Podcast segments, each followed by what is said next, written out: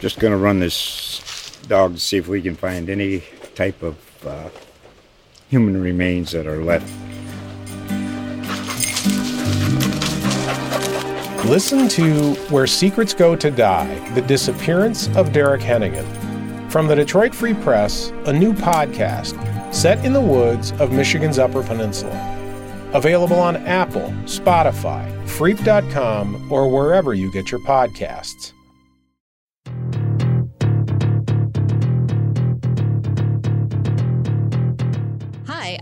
Staver, and this is Ohio Politics Explained, a podcast where you give us 15 minutes and we give you all the news you need to sound smart and impress your friends when you go out this weekend.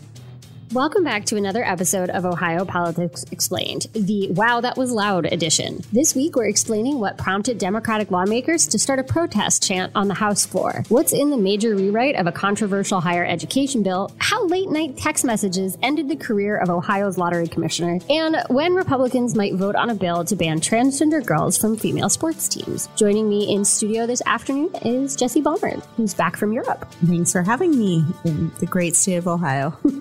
we are very glad to have you back this week. I appreciate it. Okay, so our first topic is about one of the wildest days I've seen at the State House in years. We had hundreds of protesters in the rotunda, Democratic lawmakers chanting on the floor. It was quite something. Yeah, this is a piece of uh, a resolution that has been debated for, I mean, really months now. Yeah, I mean, it started back in like December of last year, right? Correct, correct. And so now it's official. Ohio will have an election in August, August 8th, to decide whether we should make it increase the threshold needed to amend the state constitution. Currently, it's 50% plus one vote. And if this passed, it would be 60%. Yeah. And, you know, Republicans are the ones who voted for this. Um, they say that it would protect Ohio's founding document and keep it from being overridden with policy. But Democrats and, you know, the hundreds of protesters who showed up said spending millions of dollars to hold a special election in August rather than waiting for the November general election proves that this is about abortion. Yeah, I mean, I think we've said the quiet part out loud for a, for a bit that this Yeah. is at least partially, mostly about a ballot measure. At least the timing of the election. Correct. Yeah. So, um, advocates of abortion access are working on an amendment, collecting signatures currently. Deadline to submit those is July 5th uh, to try to make the November ballot and put that on. Uh, before voters. And if this measure passed in August, they would have a higher threshold, the 60% versus the 50% that they have to hit. And I think you know, there's been various polling. Most recently, the Baldwin Wallace poll back in October that indicated that there was about, you know, 55 to percent support for a measure like this or abortion access like this. Yeah, and you know, there's actually still some question about whether this will actually go in August because there was a lot of wrangling to get to this this to the floor, especially in the House. There was a lot of will they, won't they. If you listen to the podcast regularly, you know they've been vote counting this for weeks. And so they originally had a separate bill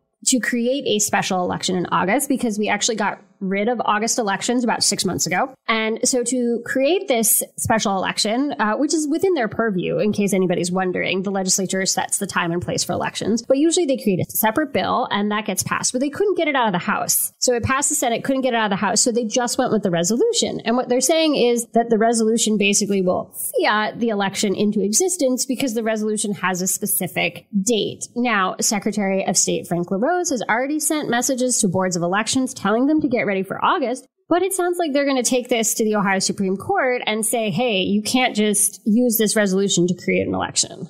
Yeah, the way that this was done was super messy, I guess is the best term.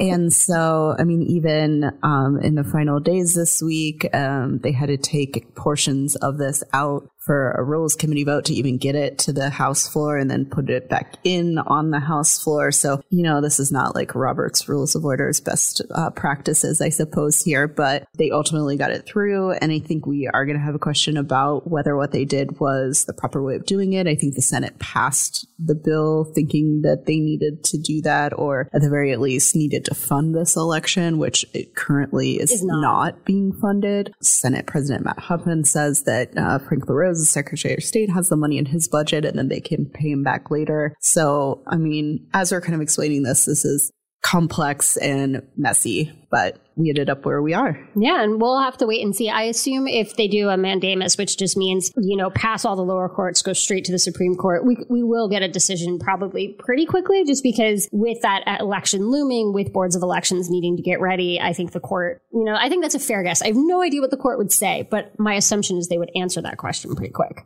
Yeah, I think that's a fair assumption.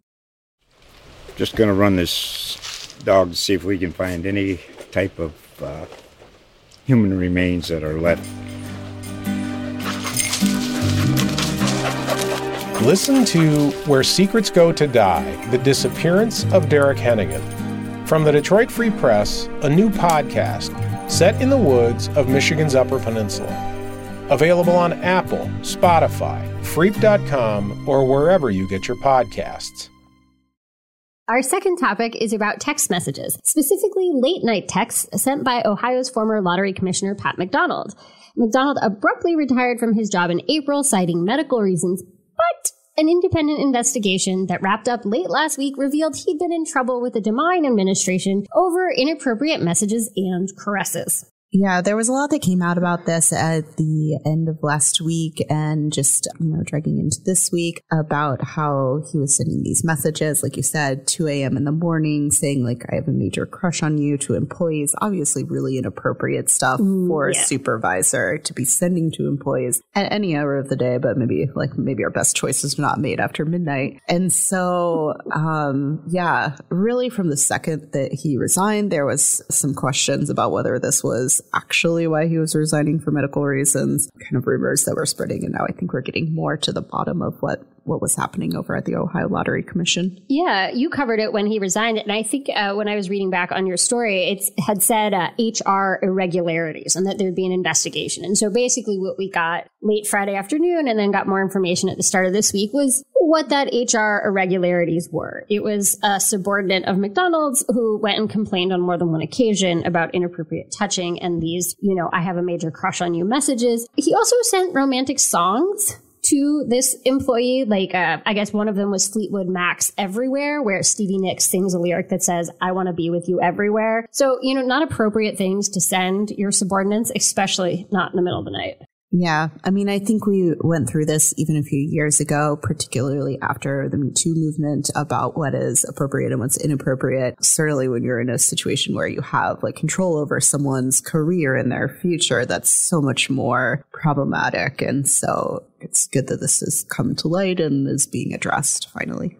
Our third topic is transgender student athletes. House Republicans took another step this week towards banning transgender girls from playing on female sports teams in both K 12 and college here in Ohio. Supporters call it the Save Women's Sports Act. And what it would do is ban Ohio schools from knowingly, and that's important, like knowingly permitting any student born as male from participating on an athletic team that is designated only for female participants. It would also create a framework for civil lawsuits. So student athletes who think that they were denied opportunities or otherwise harmed could sue the school district, could sue OHSAA, which is the governing body for high school sports here in the state. But it's that knowingly part that would come into play there, right? Like, did the school know that the child was transgender when they allowed them on the team. Yeah, and this is kind of the newest iteration of a proposal that we've seen previously last year. A couple of times, yeah. Etc. You know, at one point was added to name, image, and likeness. That was an interesting day at the Ohio legislature. And I think opponents keep saying this is kind of a solution and one of a problem. The NCAA and then also like the Ohio Sports High School Sports Association has some rules and policies for transgender athletes. Yeah. The Olympics do too. There's like rules for hormone therapy and what your like testosterone has to test at. And like, you know, everybody's a little bit different depending on like as you get into more elite competition. But yeah, that's one of the arguments that proponents are making is that what there's a handful of transgender girls who play on sports teams, like less than 10 in the state of Ohio. And all of them are required to meet certain hormone testing before they're qualified to play. Yeah, and I know previous versions of this bill were criticized for the the way that they would check transgender students. Has that been cleared up in this version? So this makes no mention of how you would verify the sort of genital status of a child. For good reason. But it does create that legal framework for civil lawsuits. And that's one of the questions raised by opponents, which is if, you know, I have two daughters, if, say, they were playing on a team and somebody thought that they were a transgender girl and they questioned it and they filed a civil lawsuit, you know, what would the burden be on the school? Like, would they pressure me to undergo some sort of invasive examination for my child? Like, I don't know how that works once there's a lawsuit involved, if that makes sense. Yeah, yeah, it'll be interesting how this plays out. Uh, hasn't had a floor vote yet in this particular version, but it is House Bill six, so that gives you an indication of the importance that the the House is bill, putting yeah. on this piece of legislation. Our fourth and final topic is higher education. A controversial plan to change how faculty and students experience life at Ohio's colleges and universities got a major rewrite this week. Bill sponsor Jerry Cirino said his quote, accommodations and clarifications have put the bill in a really good place. But public employee unions say the rewrite came nowhere close to getting their support. Yeah, and you've done some great reporting on this, oh, but you. I feel like some of the changes where, you know, there's now nothing preventing you from having conversations or debates about controversial issues as long as you're committed to intellectual diversity. But I think that even is a squishy term. Yeah. And, you know, so it would allow for some mandatory diversity, equity, and inclusion training, like the original version banned that. It's a very narrow set of circumstances, like if it's necessary for a grant or for some federal regulation. It originally banned partnerships with Chinese universities, but it will allow them to continue with extra scrutiny, including like looping in the state's attorney general, you know, but it still won't permit professors to strike during labor negotiations. It changes how tenure works. It changes like what they can bargain over. And, you know, for those with a long memory in Ohio, labor unions say they overwhelmingly defeated Governor Kasich's attempt to modify public employee union like negotiations.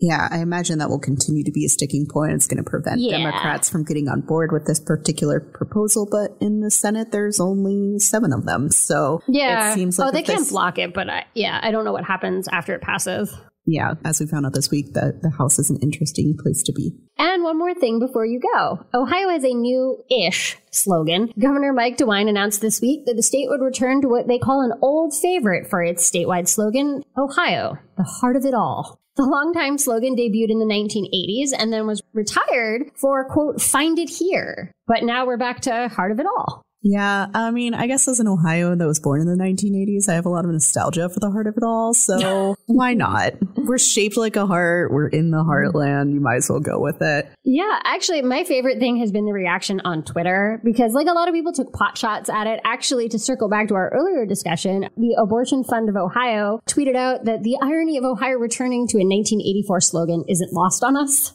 Yeah, anytime yeah. you leave it in a slogan, it just opens it up. Ohio Politics Explained is brought to you by the USA Today Network Ohio Bureau. You can find us on Twitter at Ohio Explained. And if you want to learn more about any of the topics we've covered, check us out online at any of the newspapers in our network, like the Minerva News Leader. That's the-review.com backslash Minerva.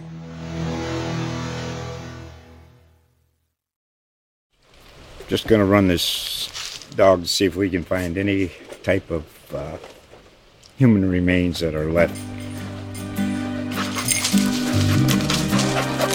Listen to Where Secrets Go to Die The Disappearance of Derek Hennigan. From the Detroit Free Press, a new podcast set in the woods of Michigan's Upper Peninsula. Available on Apple, Spotify, Freep.com, or wherever you get your podcasts.